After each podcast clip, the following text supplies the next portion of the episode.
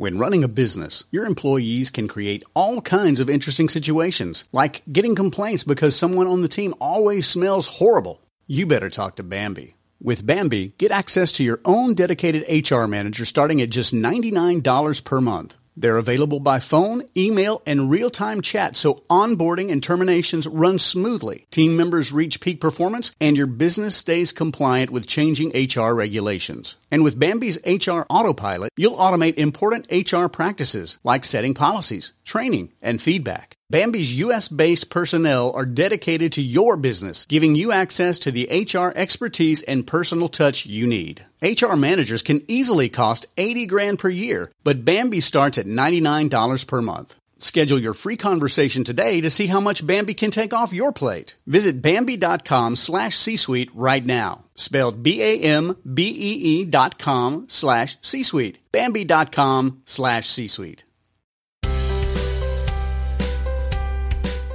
Welcome to the Family Brain with your host, Megan Gibson.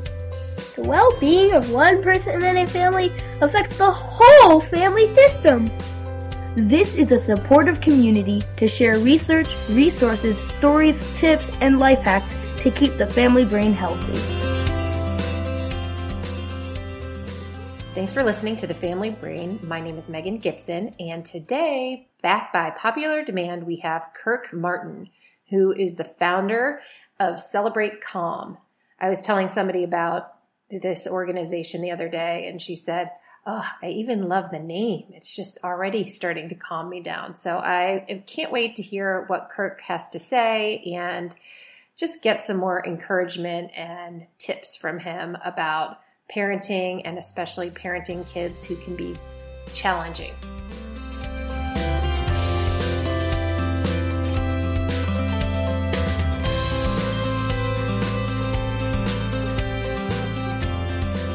Hi, Kirk. Hey, Megan, how are you doing? Um, Happy New Year. Thank you so much. So I I mentioned this to you when I reached out um, to ask you if you would come back on the podcast, but you were the most listened to podcast episode for the Family Brain of 2018. I think That's awesome. I think I need to get a trophy of some sort. I don't know what that no, would be. I think it's because people identify with flaws and brokenness. Yes. You know what I mean? I do. And- yeah, and we're all flawed, broken people and mess up all the time. So Yes. it's good to acknowledge that. Right. And I think that's the, uh, to me, that one of the biggest takeaways from your approach of Celebrate Calm is that there's not shame involved in it, either with the child or the parent. And I think that's a nice place to start. There's so much, I feel like a lot of times there's so much that starts with pathology, like what's the issue and what's the, and it just seems like you take it from a different direction in terms of like, okay, we've got these things going on. Now what? and it just it takes it takes it down a notch so it doesn't feel as amped up if that makes sense You know what? I think it's um, if I did when you know, Casey and I talk about this all the time. I think it's just to understand human nature, right? Like we're just really flawed. We do stuff, and it's like, okay, so how's that?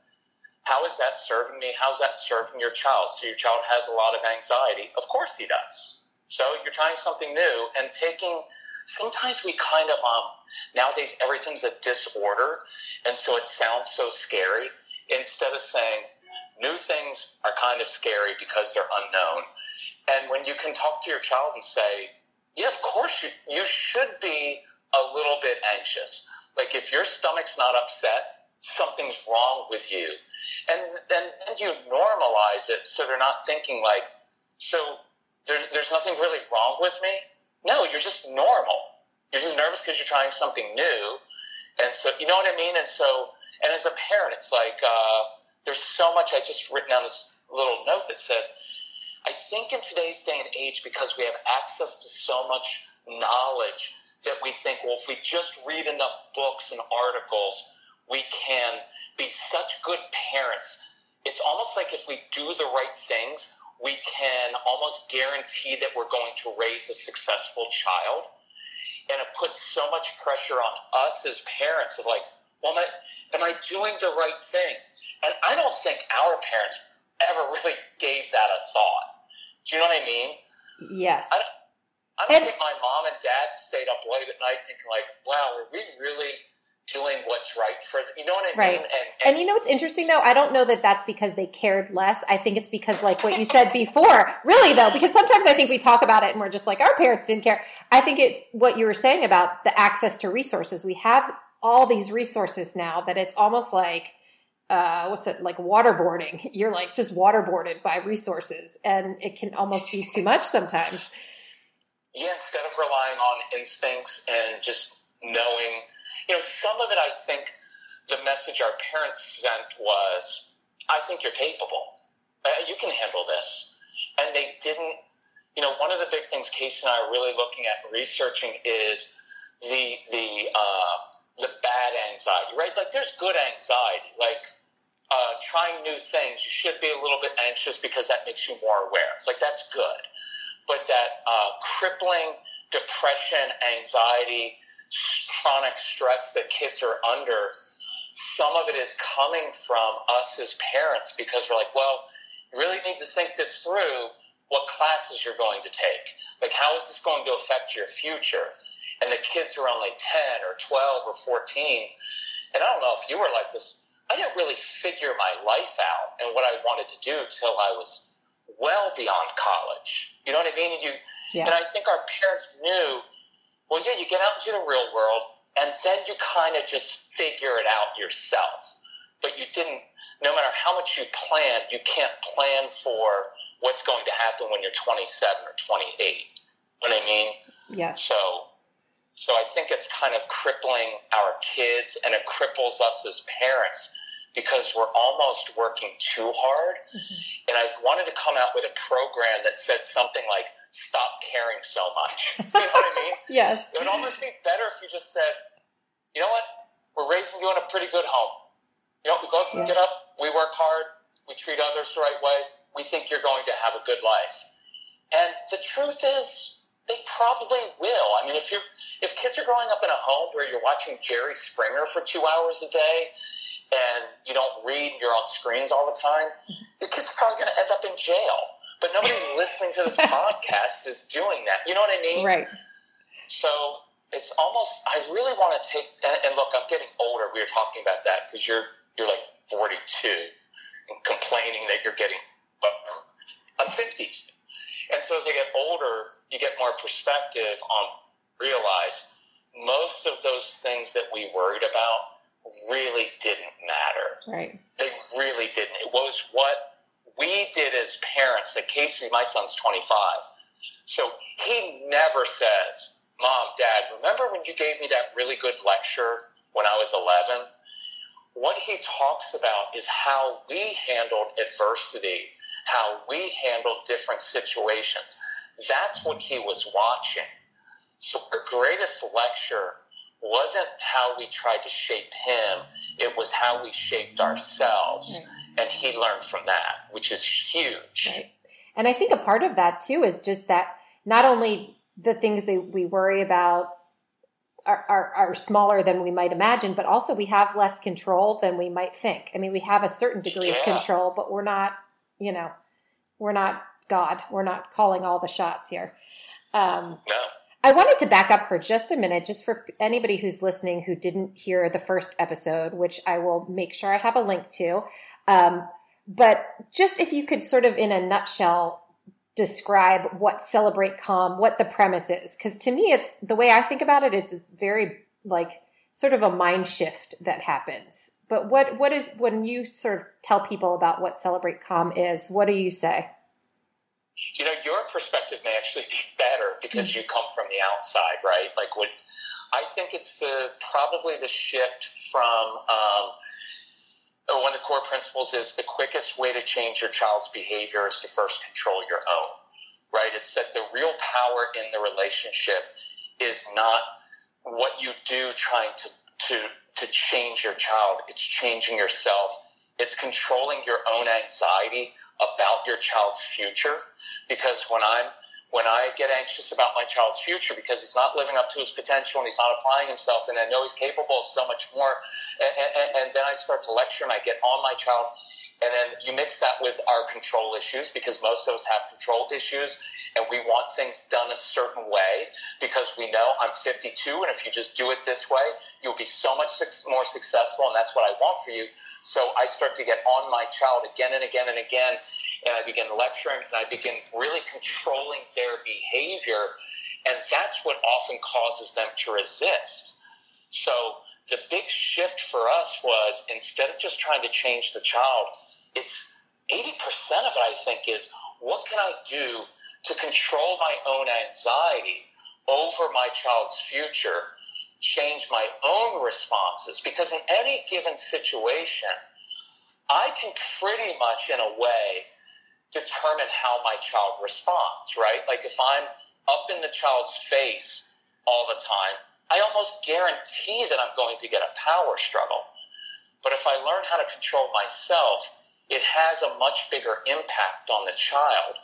And so, and the final thing I'd say with that is that's where the ultimate power lies.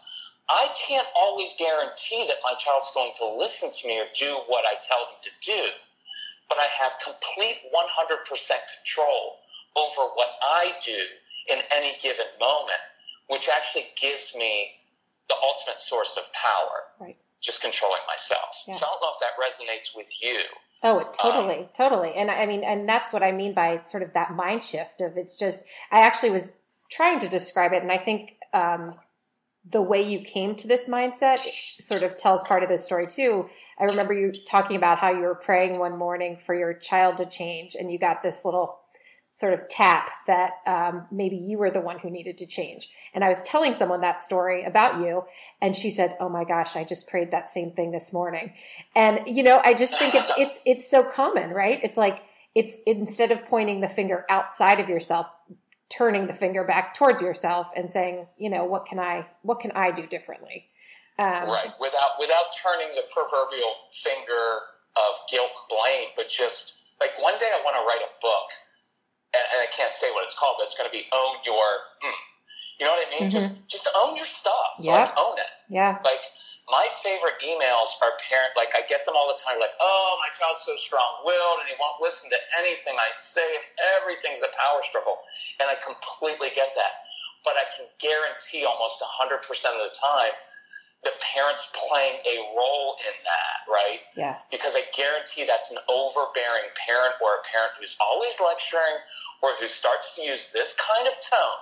Because I don't know how many times I have to, because as soon as I start to hear that tone, the child's starting to think, and I, I don't want to be uh, offensive to anybody, but the initial response is, F you. Right. I'm not listening to that tone. Like, because nobody wants to be talked to like that. Like, you know, you wouldn't put up your, with your spouse, Megan. I don't know how many times I've told. Yeah. Right? You'd be like, yeah. dude, we're seeing the divorce attorney if that keeps going on. Right. Oh, my son lately has been telling me to calm down, mom. And I'm like, oh no, oh no, you didn't. And, but it's funny because you're right. I'm sure I say things like that to him all the time. Okay, calm down. Like, I mean, that, that's something I say to him. And I hate yeah, it when the, he says it to me. My son used to say that to me after I started to celebrate calm. Oh, right. Like, I am the calm guy. you, know, you don't tell me, right? Right. And he knew. Like we would be on the road traveling, and I'd get upset, and it would be like before a live event, and he'd be like, "So, Dad, are, Mr. Calm Guy, are you going to share that little episode with That's the audience hilarious. tonight?" And so I'd be like, you know, I think I will. Right. Because, yeah, that's normal life. Right. So anyway, it's kind of funny. Yeah, I actually heard Ellen DeGeneres was saying something like that, how she is known as the, the woman of kindness. She's like always talking about kindness and being kind to each other. And she's like, and now I can't even use my horn. I mean, I, people will look over and say, Ellen, is that you? I thought you were kind. Like, you know, I thought that was funny. I bet she has a biting sarcasm you know what I mean? Part of her because she's really quick. Oh, for sure. Yes. And, and she just like lets that, like Casey and I, like I'm a calm guy, so like on Facebook, I probably shouldn't say this, but like the live events, people come up and they'll explain, and inside I'm like, you're a freak. like no wonder. Like, and occasionally, you know, but I'm not a nice guy. but occasionally I'll ask someone, and I'll just say, um, look, can I? Do you give me permission? To just tell you what I really think. And they'll say yes. And I'll be like, uh, and occasionally I'll say this. I'll say, if I'm being completely honest, I've been talking to you for like a minute and a half. Your voice is so irritating. I could not imagine being your child. You just talk way too much. And initially, they get a little bit offended, but not really, because they know I'm a nice guy and I'm mm-hmm. helping them out.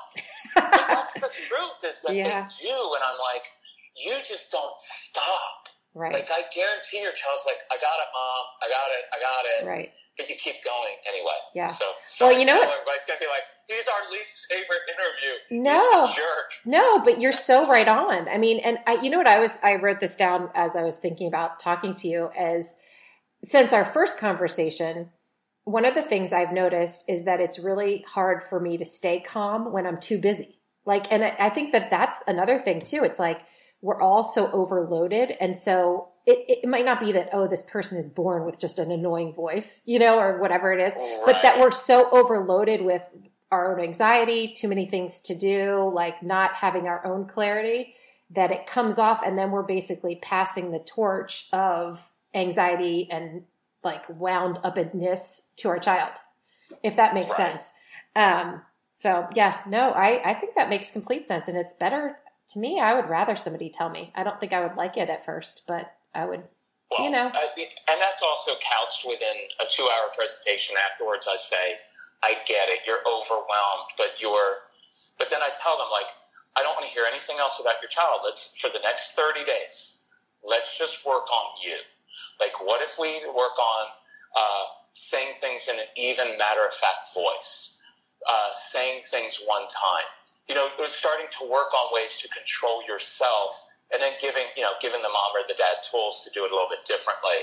Um, sometimes it's still because it's a little bit of shock therapy, right? Of like, oh, I didn't expect that, and I was like, well, you kind of needed to hear that. Mm-hmm. And the only reason I say that too is because I need to hear that, right? Yeah. Like I'm I'm really tough on myself.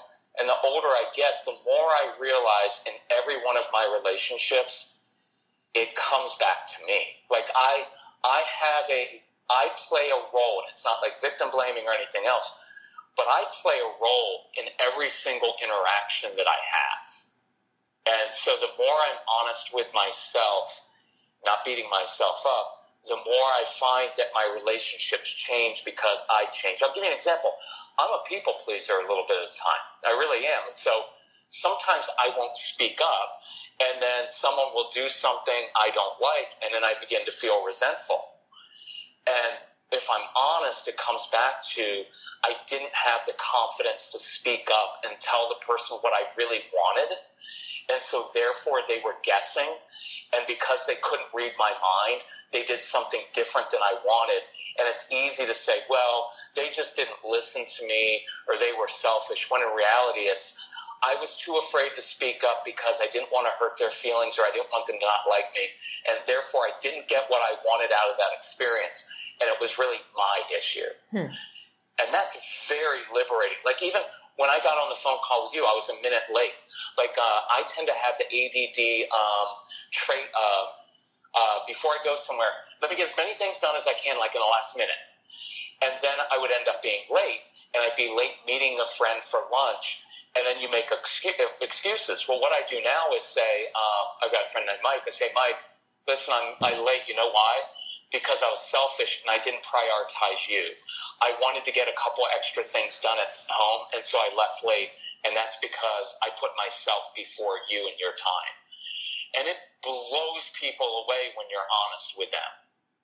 You know what I mean? And yeah. you're honest with yourself. Right. No, I so, love that. I love that. And I think that that's one of the things, as you're talking, I'm thinking about um, a question I had about boys and men. And I know we talked about this before and, and just sort of this, I love this new, I don't want to call it a trend, but I don't know what else to call it, uh, around vulnerability and sort of allowing yourself to be more honest about what's going on with you. And I'm just wondering what, what suggestions you have for boys and men who maybe feel like the culture doesn't support that kind of honesty for them. Uh, do we have to talk about vulnerability? I'm a man. Come I on. know. Sorry. I'm better just yelling and screaming my way or the highway. um, that's my go-to. You know, I think it's a okay. So, uh, honest answer is it's really hard work. I remember being in therapy, and um, this many years ago with my wife, and she was like, "Well, you don't you don't open up. You don't you don't feel anything." And I was like, "Oh yeah, I feel it, but I just internalize it, and then I figure it out." And she's like, "Well, why don't you share it?" And I was like, "Why would I? Like that's like why I, I just kind of internalize it." So I remember looking at the therapist saying, "What do I like? Teach me the words to use." Mm-hmm. And I'm not being funny. I felt like a helpless four year old. Like, how do I be vulnerable? Right. And he's like, well, just tell how you're feeling sometimes. And honestly, and I am being totally honest with this, it started with, um, I'm feeling a little bit nervous right now. Hmm. Or I'm feeling a little bit overwhelmed. That was such an odd, weird statement as a guy. Right. And I'm sure there are many women who are the same way, but it was an, odd- like a lot of women are the, nope, I got it. Mhm. I got it. I got taken care of. Would you need a little bit of help with that? Nope. Got taken care of. So it's, I don't think it's necessarily gender specific all the time, although I think it's harder for men to do. Right. I will tell any men who are listening, um, well, say for the women, be patient with your husbands.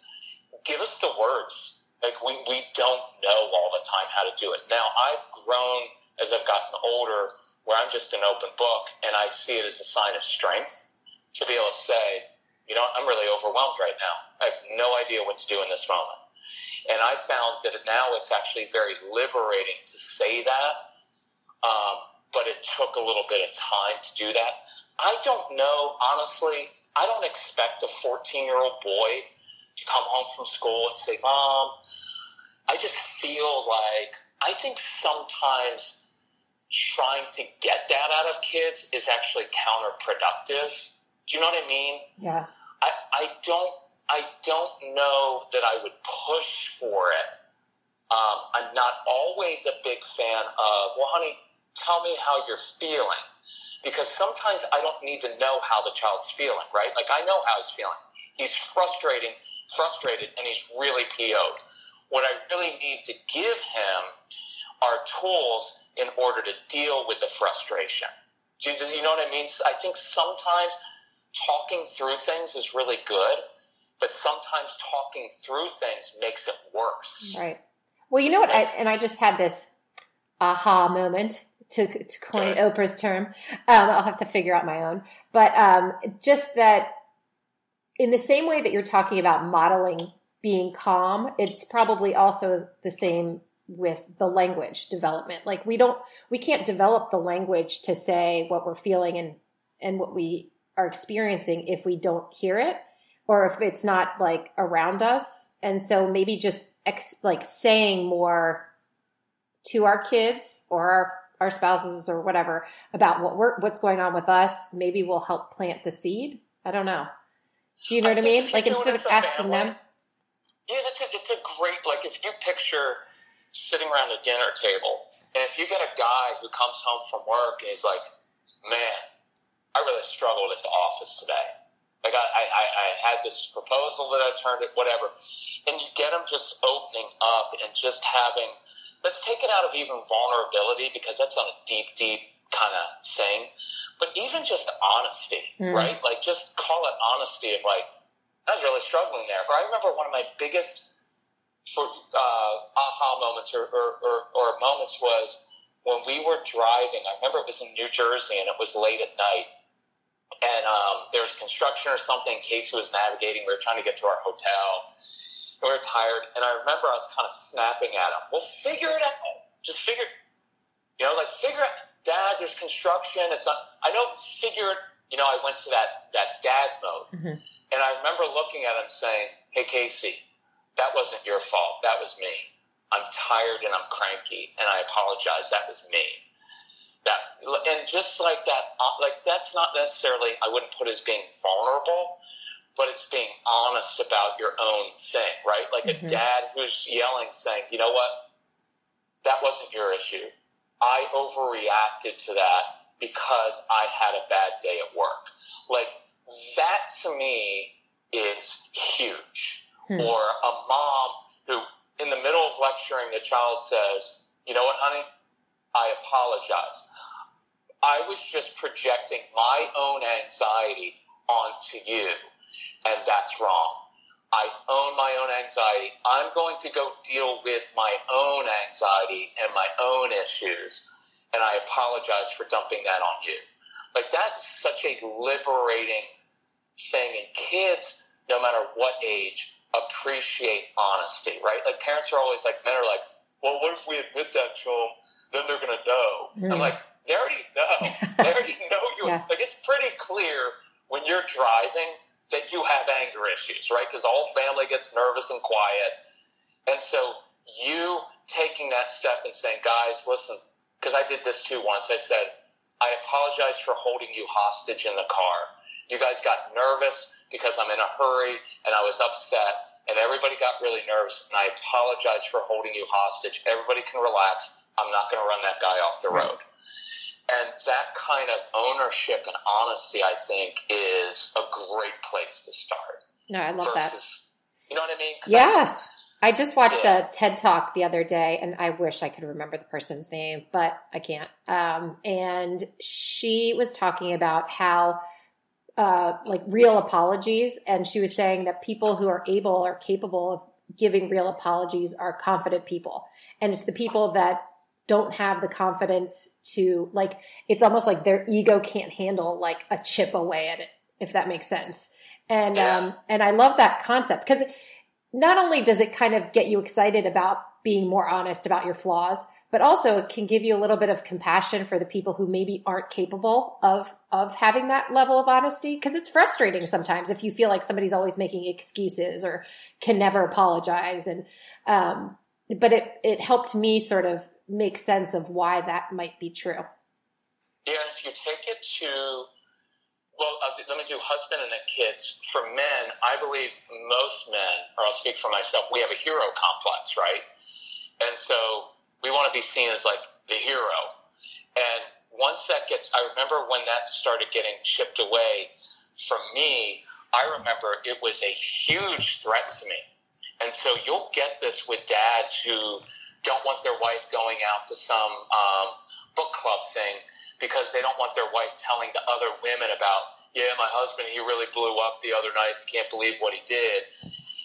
and, and, and women shouldn't go and tell all those things either. But um, but, But they do. shipping. they do. I know that's what book club is. You Yeah. really read yeah books. You hmm drink wine and talk about stuff. Yep. Um, which is fine. You need that. Um, but there's this whole hero complex thing that men sometimes carry, and they think, well, if my kids realize, I'm like, no, they already know it, and and it is really helpful for dad and mom. But it's awesome when dad can tell a son or daughter, hey, if you're you're struggling and you're stressed a little bit now, good, you should be. That's normal. I still get stressed at the office. I still I, I, I still struggle with confidence sometimes. Most of the time I'm pretty confident, but there are times when I'm not. And for for a kid to hear, even my dad's not always confident. My dad messes up. That is such a powerful. I remember when I first started telling Casey. Now, look, there's a balance here. I don't want you being longer like uh, stay up late at night and I watch things on my computer I shouldn't watch, or like women. I don't want you telling your deep dark secrets, you know, with your kids. That's being that's crossing boundaries. But basic stuff. Like I remember when I told Casey, he was like, "Really? You struggle?" Yeah, I'm not always that confident. Like I struggle. Like sometimes I think, like, what am I doing? And I think that freed him and liberated him to try things and fail because he knew. Because I'd say, Casey, all the programs that you see out there that Celebrate Calm does that are really successful, there are at least five programs that completely bombed. I just pulled them off the website, right? Like I try. And so I think it's liberating for our kids to know, like, this is just what humanity is. Mhm. Like, you have ups and downs, and you just know that when you're down, you're going to come back up, and you just kind of persevere for a little bit, and you're going to be good.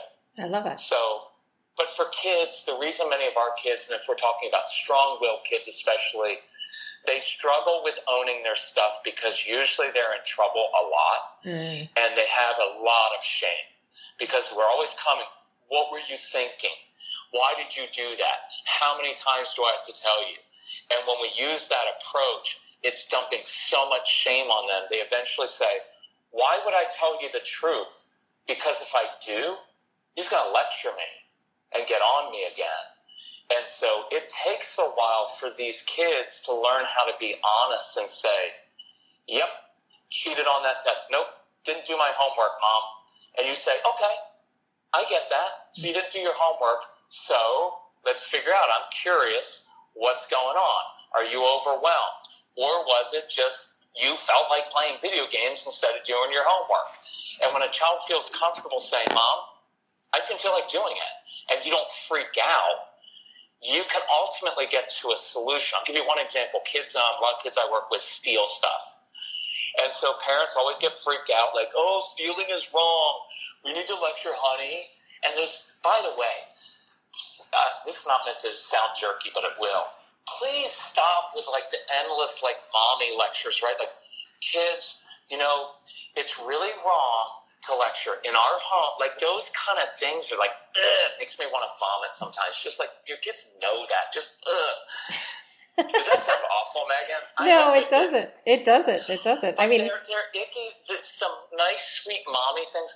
Kids, you know, it's always important to tell the truth. And it's like, they know that. Mm-hmm. Like, so when I get a kid who's lying or stealing or lying any of it, my approach is, okay, so dude, I know you're stealing, and I get it.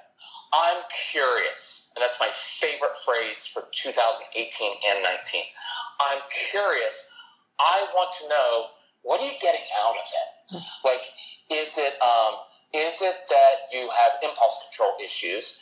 Is it? Um, but here's what it usually comes down to: it's a challenge. These are kids who push buttons all the time. And they're really kind of messing with your brain. They like to, see if this makes sense. These are kids who like to build with Legos. They like to take things apart. They, they, they fidget with things. They mess with things. And they figure out how it works. So when they're arguing with you, what they're really doing is they're kind of just messing with your brain a little mm-hmm. bit. And it's not just in a net we always take it as, well, they shouldn't talk back, they shouldn't be pushing our buttons. I get that. But what they're doing is figuring out how are you going to respond? And can I, in a way, manipulate, or I would use the word influence my parent by using this train of thought? It's just an exercise for them, and they're getting a lot of brain stimulation. So part of stealing is when we get to the root, sometimes is I just wanted to see if I could get away with it.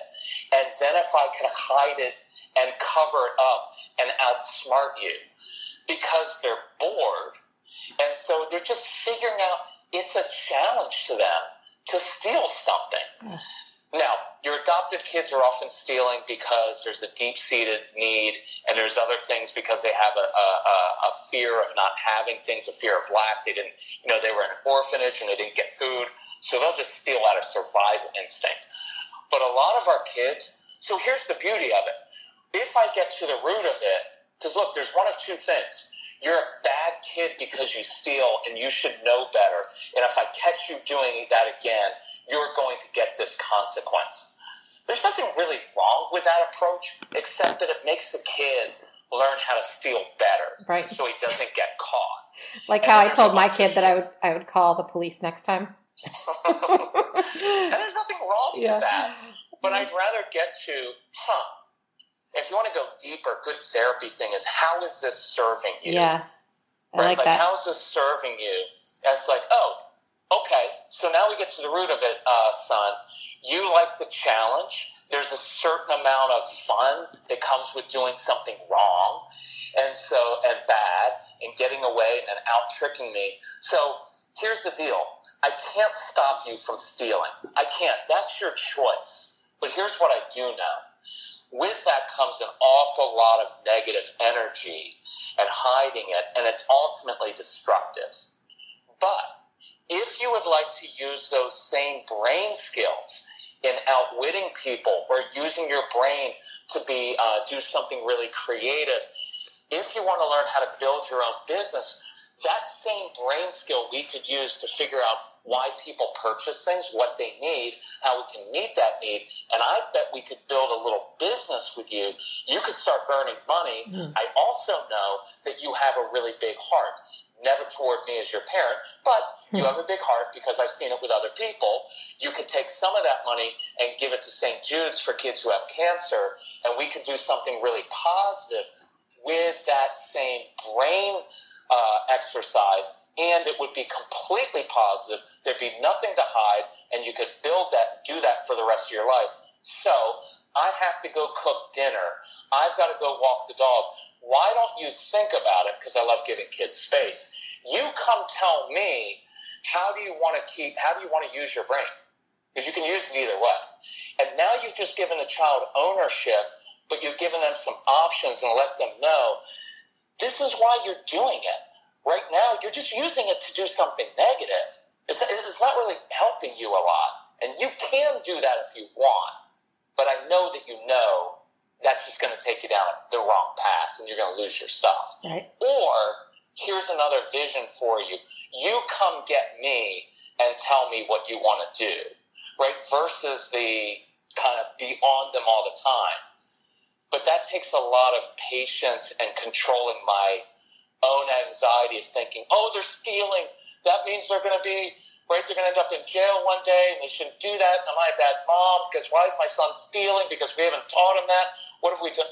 Right? Like all those things that go through you when you start to learn how to control yourself, things, uh, see if this makes sense. The things that cause you discomfort or that scare you, I really encourage you to enter into those things and learn how to deal with them and show your child how to deal with them. Because the things that scare you most are usually, uh, there's usually a breakthrough, something really cool there. Mm-hmm. But we just kind of revert, we revert back to um, kind of being closed minded about things because that feels safe for us. Yes, no, I totally agree. I love that. Um, as we were talking, I was thinking about I just had an interview with a woman the other day who is a therapist, um, Kelly Coulter, and she was talking about how she's very passionate about um, kids who are either diagnosed or not diagnosed with giftedness. Have you seen, and I had never thought of giftedness as like uh, a diagnosis as much as, anyway, but have you seen kids with this kind of intensity when you're talking about, um, like needing that brain stimulation. Is that something you've seen in your travels that oftentimes these kids just, I, I, and I don't know, gifted is probably not the right word, but just that brains working at another kind of level of speed. And it can either be harnessed for good or for trouble making. Yeah, I think that's just in general. I think you get uh, bright kids or kids who have a certain amount of um, I don't know about the giftedness because I just I don't like the term a whole lot. Right. It's kind of like well, judgy. What kind, yeah. What kind of what kind of giftedness are we talking about? Because there are people who are intellectually gifted but socially and otherwise not. And then there are people like high emotional intelligence, right? So, and I know that like I, there's a little uh, family close by that uh, know really well. They've got two kids, and the daughter is like she's the killer, man. She's driven. She knows what she wants to do in life. She she gets up early, do swim practice. She's just driven. And then the son looks like slacker, right? Because he's like he's not, but he has a high emotional intelligence, and I think. Uh, sorry to take us off track there a little bit. No, this is on really track. Important. No, I think I, so too. I think it's important for us as parents to step back and say, yeah, so your sister is going to kill it in this area right? Like academically, she's going to sail, she's going to take AP class, she's going to do all that stuff. It's going to be great. And her career is going to go this way. But you have high emotional intelligence, which means you're going to get people and you're going to figure them out. That's going to take you on a different path. It doesn't mean you're dumb or stupid. It just means you, you, you both have a different kind of giftedness, mm-hmm. right? No, I love that. Street, street smarts right. is giftedness to the extreme. Like if you wanted me to predict someone who's going to be extremely wealthy, it's not really bright people. It's people with street smarts and high emotional intelligence. They're usually, if you meet really wealthy people, they usually have a high emotional intelligence eh, because they get people, not just uh, uh, not just raw intelligence. So um, one thing I'm kind of I may do a little po- uh, podcast on this. I've been kind of jotting down notes. Is um, and I just lost my train of thought on it. But it's um oh it's stepping back and being honest with kids. Oh, I know what it was. Sorry about this disjointed, but hopefully it's helpful. I was training um, teachers last week, and um, what came out of me because every presentation is a little different. Stuff just kind of comes out. I said, you know, I can give you strategies because we're all like Celebrate Calm is all like strategies to help with homework, with this, with that, with that, with strategies, strategies, strategies. But what my real passion is is really just talking to kids and saying, like, I'd love for teachers to tell a child, listen, you're going to struggle sometimes in school. You know why? Because your natural giftedness or your natural talent is not for sitting still all day, memorizing information you're never going to use in life for a test and then forgetting it. Your your abilities aren't in following directions and doing what everybody else wants you to do. So you're just going to struggle in school sometimes. But when you're in a situation where I need a leader, when you're in a situation we need an entrepreneur, someone to take charge, when we need someone who's highly creative, you're going to rock at that.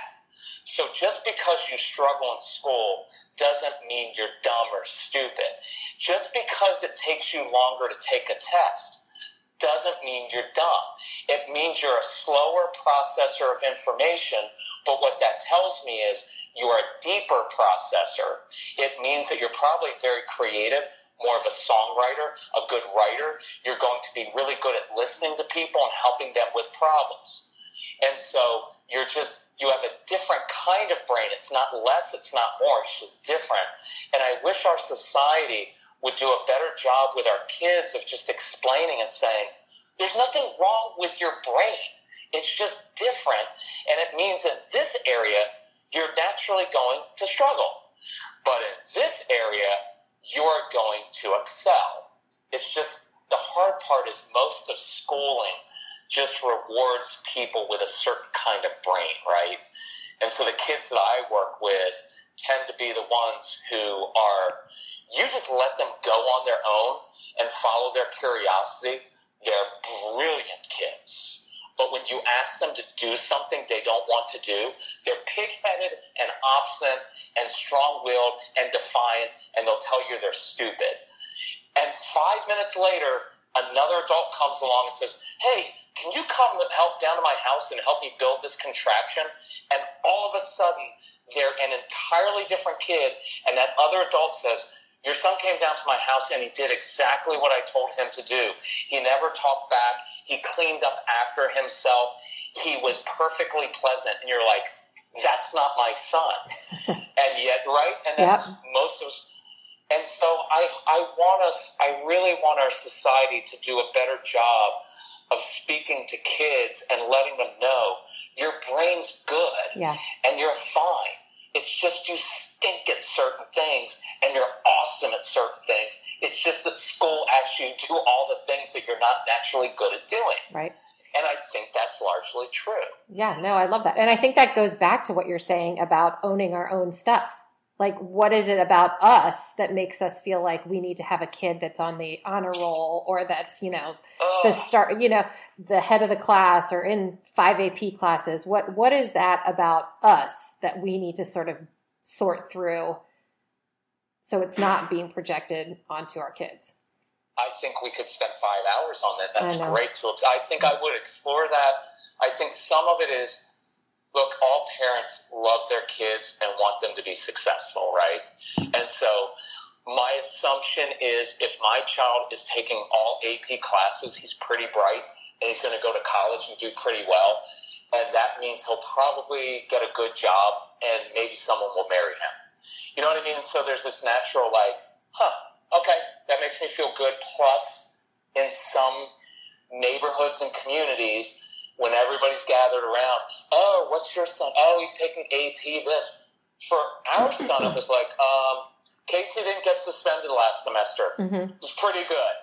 We're pretty happy, right? Like, he never took AP classes. Now, he's 25. I consider Casey to be brilliant in many areas of life with uh, social skills and connecting with people and his thought process. He's the most curious kid I've ever met. If you put him in an AP class, he'd be a loser, mm-hmm. right?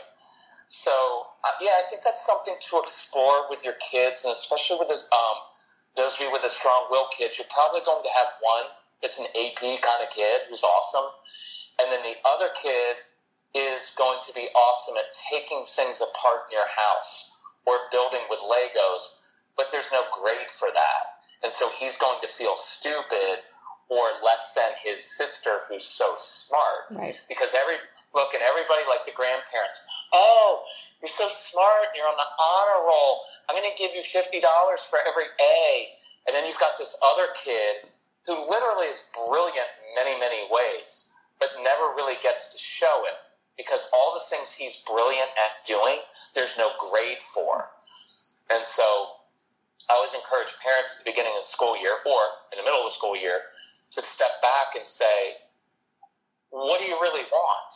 Like we eventually said, I want a, I want Casey to be curious and love to learn because I know if he is curious in life, he can teach himself anything and he'll be teachable by other people.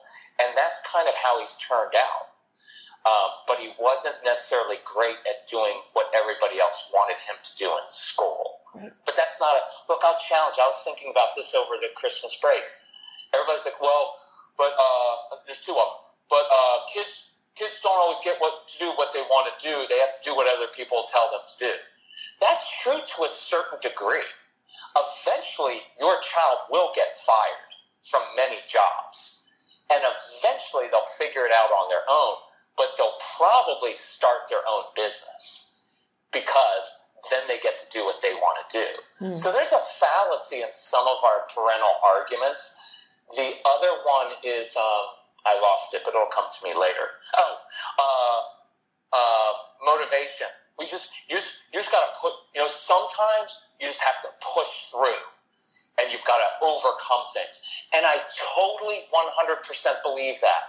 But when I look back over my life, the things that I really pushed through when I pushed through it's because I cared about the outcome. Many of your kids will not push through in school. Why? Because they don't care about the outcome. Because it's arbitrary. Grades are almost a completely arbitrary thing. I know that bothers parents, but they're largely arbitrary. They're not a predictor of life success. And so we're trying to get our kids sometimes to care about what we care about and they simply don't. And we want them to push through to, to do something that we care about. But I would caution to step back and find what they care about because when they care about something, they will push through and they are persistent and they are determined and they will do it. They can. They just won't always do it at the thing you want them to do. And the more, sorry for taking this over, but the more, the more that you care about something and the more that you push that on your child, the more they will intentionally resist because they don't want to own your stuff. They want to own their life. And that's a huge insight, but it's really hard because it's scary to watch a child literally just drift through his middle school years and sit on the sofa like a blob of nothing and not get freaked out. And so if you're getting freaked out by that middle school child, you should, but I don't want you to react out of it and lecture and get on them. You know what? If you would just apply yourself, you really need to start because that child will just look at you and say, go screw yourself and they'll just shut down. And there's literally nothing that you can do, and you'll destroy your relationship with that child because everything is negative, negative, negative. Instead of coming alongside that child and letting them know it's fairly normal in middle school to feel overwhelmed and awkward because it's a hard time of life, right? So we miss these opportunities out of our own anxiety. We miss opportunities to build a deeper, trusting relationship and instead our kids shut down and resist us more. And we can really, we have a lot of power over that. Sorry about that. I talked a lot. Don't there. be sorry. I feel like I just got an awesome family therapy session. I'm like, It was really good, though, wasn't It was really good. Yes, it was kidding. really good. I'm No, kidding. it was. But No, it- talk too much. no, it was good. Um, no, I love all of that. And I think so much of it, it all goes back to just like sort of where, what is our stuff and what is the point of control we're trying to hang on to and why is that? And just sort of like not, not just reading, reading ourselves, reading the environment. What is the environment telling us that success looks like? How do we take that message and interpret it for ourselves and like cling to it, you know? Um, no, I think it's fantastic. I love it. Um, I have a couple of questions from our Facebook community. Um, one of them is one of the things you talk about is like once you're kind of in a, a difficult situation, um, how to to manage that. What about getting ahead of some of these um, these like when you know that there's like sort of these danger pits, like maybe homework is a struggle for you, or maybe getting out in the door out the door in the morning is a struggle. Do you have any suggestions for parents for when just managing those things that they kind of can predict are going to be a problem? Yeah, I'd like to. That's great. I mean, if you're at that place where you can um, be proactive, then it's awesome. So, like with um, homework time, is um, you know it's going to be different for every kid, but there are a lot of different strategies. One is just telling the child, and it, it depends how old they are, but letting them know, say, look, I get it. You went to school all day, you sat in the class, and someone told you what to do all day long, all day long, all day long. You got to get through the homework.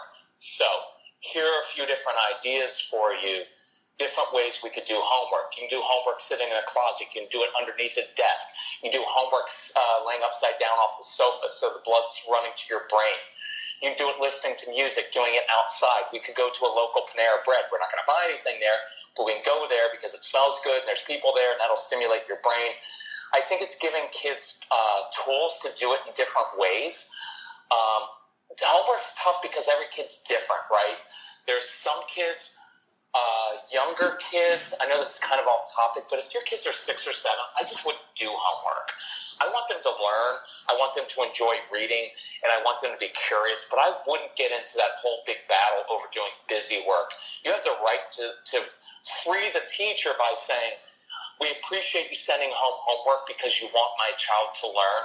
We're just not going to do a lot of homework, but we will be reading and exploring and learning we want you to know we're learning, but we're not always just going to do exactly what you send home because my son's only six or seven, right? Like, I mean, that's one. But I think um, relaxing and giving it to them a little bit more and not hovering over them so much and saying, listen, homework's yours. I don't care how it gets done or where it gets done. It just needs to be done. Let me know if you need some help with that.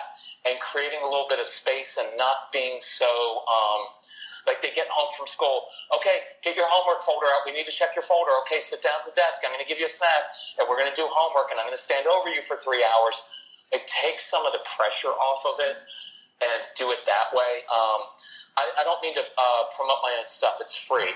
But I've got, um, for like morning routine, I've got a podcast. If you just go to celebratecalm.com, do you mind me doing this? Not at all. Please do. Celebrate, celebratecalm.com.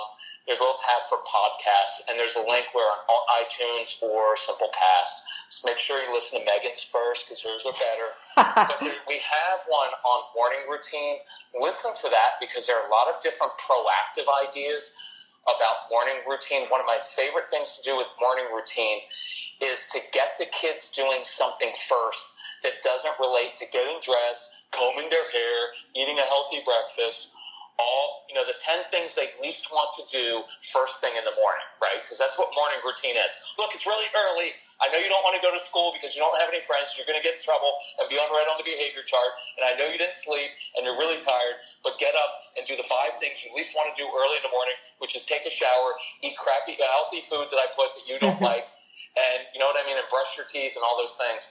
And so the morning starts with like pressure. And so I like getting kids doing something, whether it's finding something outdoors. Like I love, um, for younger kids, I love um, obstacle courses in the basement or backyard. And I promise you, with your sensory kids, if you say, hey, I hid your breakfast outside in your obstacle course, they'll go out there, they'll get dressed in their obstacle course. They don't care. It's weird and it's different. And they like the alone time. just don't be afraid to do things differently from other people and don't be afraid of being judged by other parents because you have a child who's different and is a little bit weird and you do weird things. You just the more you get used to that and the more you embrace the weirdness, I don't think it's weird actually. I think I think it's normal, but I think people who do the normal way are weird. Um, but embrace doing things different from other people do it, and you'll find your kids will begin to really own their stuff a little bit more.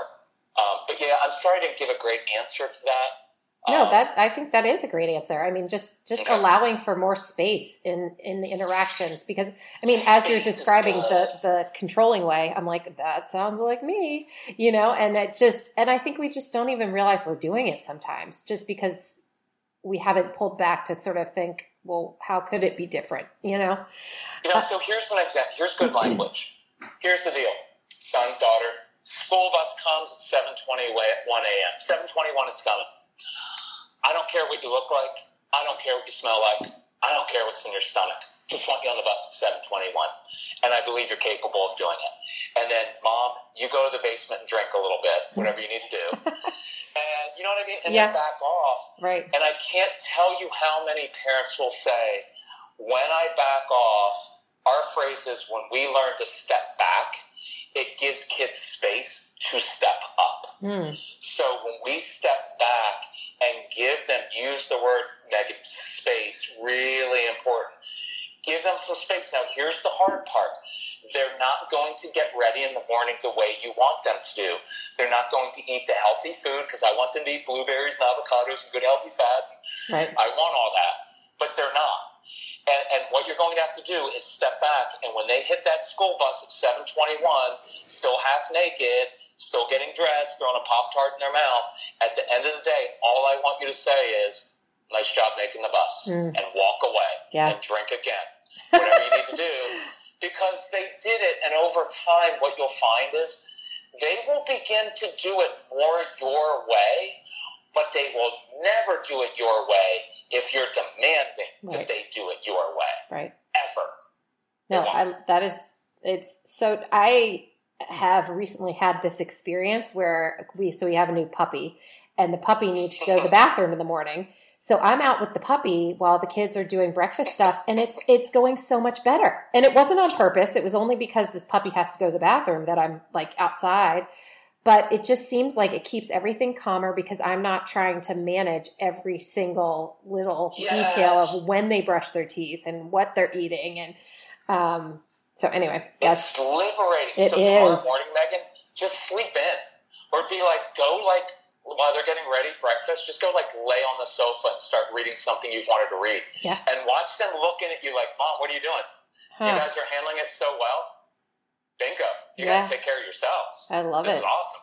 Okay. Yeah.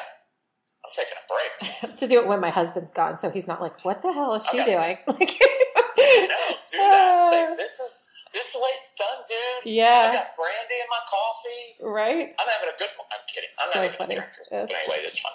Um, so the last question I have is just this is a question from a friend who is a part of our Facebook community, and she's just wondering what so it, with kids that are challenging, especially in the school system, and they kind of get a bad reputation or a thought of you know the, the teachers have seen their worst sides. What what would you suggest? in helping sort of win teachers over to to sort of see that humanity that that we're talking about and see or do you have any resources with celebrate calm for that to sort of help a teacher kind of you know switch gears so so it's not just oh that kid or is that sort of something that is not within our control No, no, we have a lot of stuff on that. So Okay. here's here's what I would encourage you to. And if anybody's interested, if you go to our website, there's a um, tab for ADHD, and there's a Brain Boosters program that we have for teachers. Or email us, and we'll help you out with it. We'll figure it out. So because we're really easy to work with. But um, so what I would do is go into the teacher and say, look, Mrs. Teacher, you know my son, Jacob. I know he talks out of turn. He blurts out a little bit. Sometimes he doesn't follow directions. Um, he ends up walking around. He doesn't always, you know, I get it. Like he's, he's tough sometimes. But you know what he's really great at doing?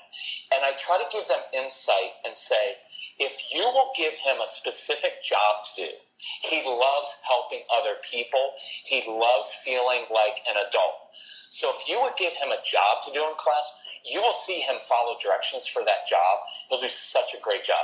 And I give tools like uh, you probably know we have this little sensory thing you put underneath the desk. I'm giving teachers tools all the time saying, I know my son struggles with fidgeting. The sensory strip we put underneath his desk so he can play with it. It doesn't make any noise. That with his busy hands, he has something to do with it, and it'll actually help him pay attention. So I'm just giving the teacher tools and and trying to also say, hey, if you need help, he's really good with drawing. Mm-hmm. So when we do teacher training, I'll be like, teachers, go to this child and say, listen, Jacob. And here's the backdrop, which is a lot of our kids struggle socially, so they're not always good at playing with other kids on the playground. So if a teacher pulls your child aside and says, listen, Jacob, I need your help. Next week, I'm doing a new unit on reptiles. I've noticed you're really good at drawing. So if I brought you some poster board outside at recess, would you mind drawing, drawing some reptiles? Because I'd love to put that up on the board and show class next week. Well, now I'm getting him using his strengths. The other kids are knowing it. I gave him a specific job. I got to say, good job, Jacob. You did a good job. And I'm creating successes for that child. And I'm, and I'm letting the teacher know. One other example is I'll say, listen, my child struggles with writing. So once in a while, could, when he has a project to do, instead of doing a writing project, could he build something for you? So the teacher is able to say, hey, we're doing this unit on ancient Rome. Um, you know what I could use, Jacob? You're really good at building with Legos. Could you build like a uh, kind of like a replica of the uh, Roman Colosseum out of Legos and bring into class? Because that would really help me demonstrate. And now I guarantee you, your child's going to learn more about ancient Rome through building with Legos than he would if you had to sit down for four hours and try to make him write something on it. Now, this can't be every time. They've got to learn how to write. And we go through how to do that. But occasionally using their strengths and letting the teachers know what the strengths are can be a really helpful thing um, for that. So yeah, definitely be an advocate for your child. While you know you don't again you don't have to make excuses. Yeah, like I went in every year. My son's going to be difficult to teach this year. He just is.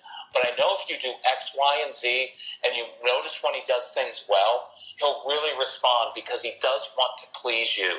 It's just that he often just finds himself in trouble and makes bad decisions. Um, but you'll find if you do this, you'll be a much better student. Perfect. No, I love that. I actually I used that advice from you before with my one of my kids um, who who does like the extra brain stimulation, and told his teacher that he loves to help. And if you, if you're finding he's restless, instead of punishing him, ask him to help with something, and he's just like in it to win it. He loves it. They love it. Yes, yeah, they love it. And that it's was just, just such a small thing. Energy. Yes. Yeah, just using the energy.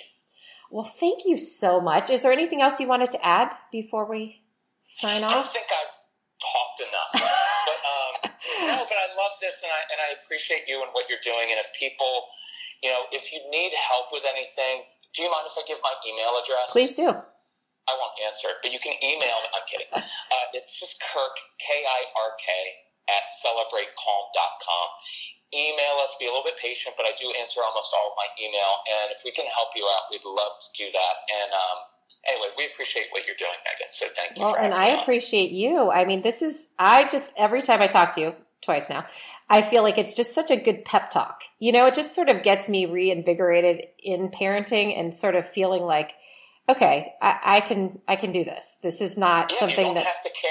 I, you should walk away. I just don't care anymore. I'm going to walk the dog in the morning. Kids are going to get ready, come home from school. I'm going to take some uh, class of my own. They're going to get their home. I'm just kidding. And it'll so, get done. It but happen. but there's truth in that too. So, well, thank you so much. I've loved thank talking you. to you, and hopefully we'll be able to do it again soon. I would love that. Thanks. All right. Have thank you. Bye bye. I keep thinking that I want to have a talk show like The View, but not The View with a bunch of people that I just like talking to, and Kirk Martin would definitely have one of the seats on my talk show.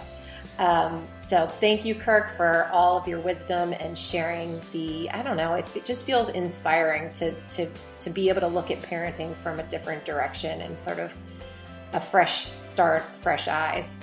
So thank you, Kirk, and definitely check out his work with um, Celebrate Calm. It is a great resource.